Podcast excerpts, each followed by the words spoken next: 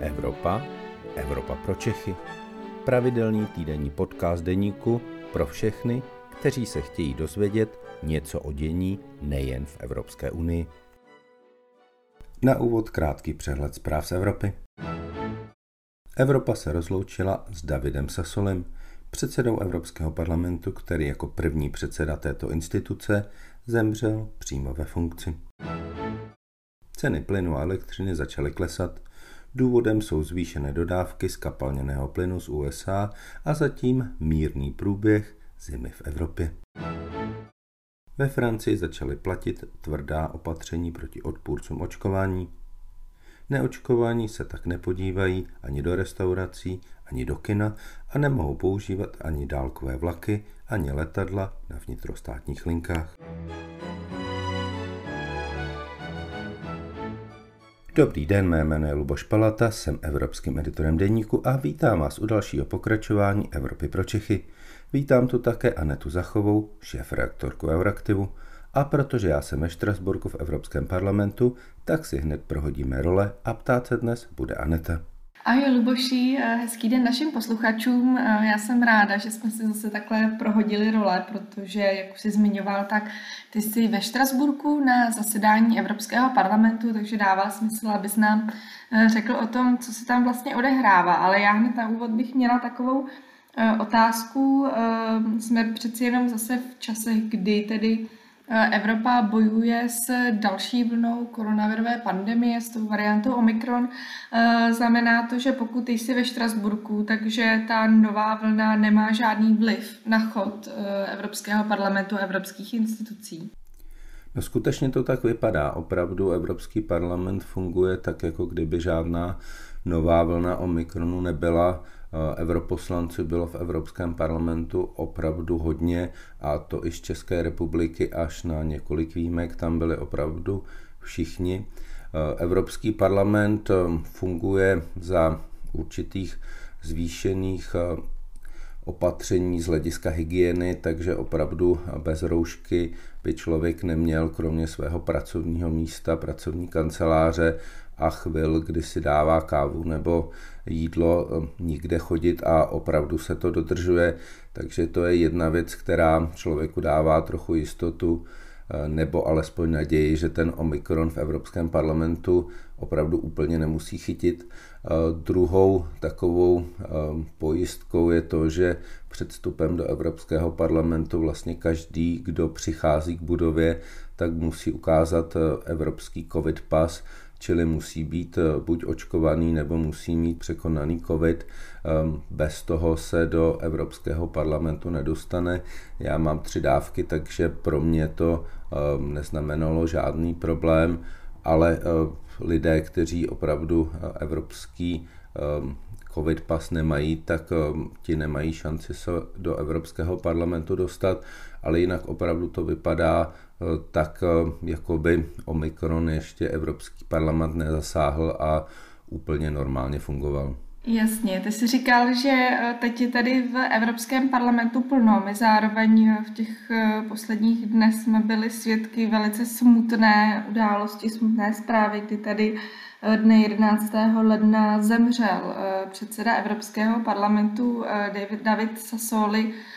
Je to znát na atmosféře v Evropském parlamentu, že vlastně přišla o svého šéfa? Bylo to určitě znát v pondělí, kdy Evropský parlament začínal své zasedání a kdy se odehrálo smuteční rozloučení eh, s bývalým předsedou Evropského parlamentu. To opravdu bylo něco, co se v Evropském parlamentu ještě nestalo a byl to takový velmi zvláštní pocit, když jsem přicházel k budově Evropského parlamentu, tak eh, vlajky byly eh, Evropské unie a Itálie byly na půl žerdi.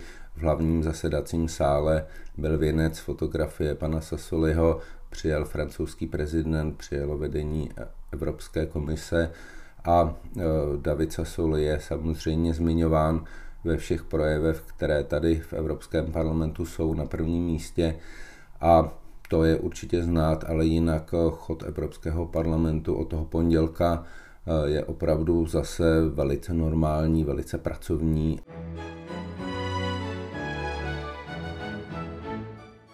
Mhm, jak jsi říkal, tak eh, David Sassoli je tedy dnes již bohužel bývalý předseda Evropského parlamentu, zároveň Evropský parlament si zrovna tento týden, není to jenom kvůli tomu jeho umrtí, ale to kvůli tomu, že zkrátka to tak vyšlo, teď si vlastně Evropský parlament tedy volil vedení nové.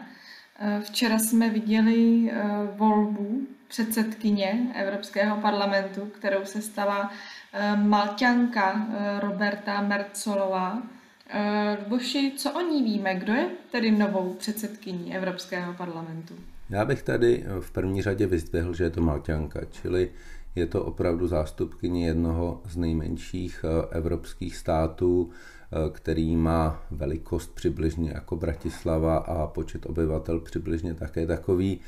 Takže je to ukázka toho, že opravdu Evropa není konstruována tak, že v jejím čele stojí zástupci velkých států a ti ostatní jenom přihlížejí. Eh, je to ukázka toho, že i eh, zástupce malého státu, ba toho jednoho z nejmenších, se může stát eh, předsedou Evropského parlamentu, velice důležité instituce, která v tom žebříčku je opravdu na třetím místě za evropským prezidentem, předsedkyní Evropské komise a třetí opravdu v té hierarchii Evropské unie předseda Evropského parlamentu, respektive předsedkyně.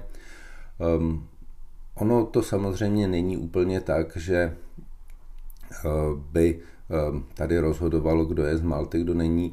Důležité bylo na tom, že se um, stala předsedkyní Evropského parlamentu to, že je součástí velké největší vlastně v tuto chvíli frakce v Evropském parlamentu Evropské lidové strany, eh, takže je to pravicová politička, eh, má čtyři děti, má finského manžela, umí eh, mluvit několika světovými jazyky, ale také malcky a také finsky, vzhledem k tomu, že doma má finského manžela.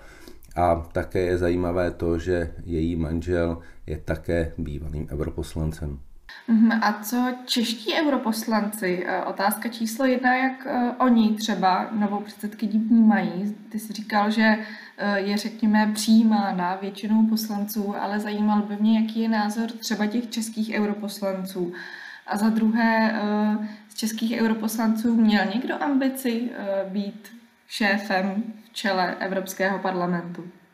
Ano, je třeba zopakovat, že ehm, tato malská kandidátka měla velmi širokou podporu, to hlasování bylo velmi jednoznačné a pokud je o české europoslance, eh, dá se říci, že v tuto eh, volbu opravdu žádný český europoslanec neměl záměr stát se předsedou Evropského parlamentu. Eh, v té minulé volbě eh, byl eh, tímto europoslancem, který usiloval o tento post, český europoslanec pan Zahradil z ODS. Tentokrát jsme tam želízko v ohni ve volbě předsedy Evropského parlamentu neměli, ale měli jsme želízka ve volbách místo předsedů Evropského parlamentu, a to hned dvě, Ditu Charanzovou, europoslankyni za ANO a Marcela Koleju, europoslance za Piráty. Mhm, a co vlastně znamená pro Česko tedy, že uh, bude mít místo předsedu Evropského parlamentu? V čem nám to jako zemi nebo v čem nám to může pomoci? Určitě je to uznání toho, že uh, ta která země se významně podílí na fungování Evropského parlamentu. Je to ale samozřejmě také dáno tím, kde čeští europoslanci jsou, zda jsou v těch velkých frakcích, které jsou součástí takzvané vládní většiny v tom Evropském parlamentu. Eh, to je určitě případ Dity Charanzové, která se jako první česká europoslankyně včera opětovně stala eh, místo předsedkyní Evropského parlamentu, takže jí bude celých pět let, eh, což se v minulosti nestalo. Už jsme měli své místo předsedy Evropského parlamentu, ale eh, na celých pět let to opravdu žádný český europoslanec nebyl, takže to je určitě velké ocenění jak Dity Charanzové, tak samozřejmě České republiky. Je to dáno tím, že liberálové jsou součástí té takzvané vládní koalice v Evropském parlamentu, takže její volba po té, co byla svojí frakcí nominována, což je také určité ocenění toho, co Rita Charanzová v Evropském parlamentu dělá. Ona se tam zabývá především eh, dohodami o volném obchodu a těmi ekonomickými záležitostmi a tam určitě mnohokrát ukázala, že je eh, velkou odbornicí, tak eh, to, že opravdu byla znovu zvolena, tak je opravdu ukázkou toho, jak velkou roli a jak dobrou roli dokázala v těch minulých dvou a půl letech odehrát. Ten druhý případ eh, český Marcela Kolej, který nakonec odstoupil a zvolen nebyl, není o tom, že by Marcel Koleja, eh, europoslanec Pirátské strany, odvedl nějaký špatný výkon, ale je to dáno tím, že je součástí frakce, která není eh, součástí té vládnoucí většiny a proto zvolen nebyl. Luboši, já ti moc eh, děkuji za to, že jsi nám poskytl takové zpravodajství o, řekněme, výměně vedení Evropského parlamentu. Eh, náš čas už se ale bohužel eh, nachýlil ke konci. Děkuji tedy tobě za report ze Štrasburku a děkuji i našim posluchačům za pozornost. Hezký den ze Štrasburku. To byl podcast Evropa pro Čechy. Příští díl poslouchejte opět ve středu ve 12 hodin.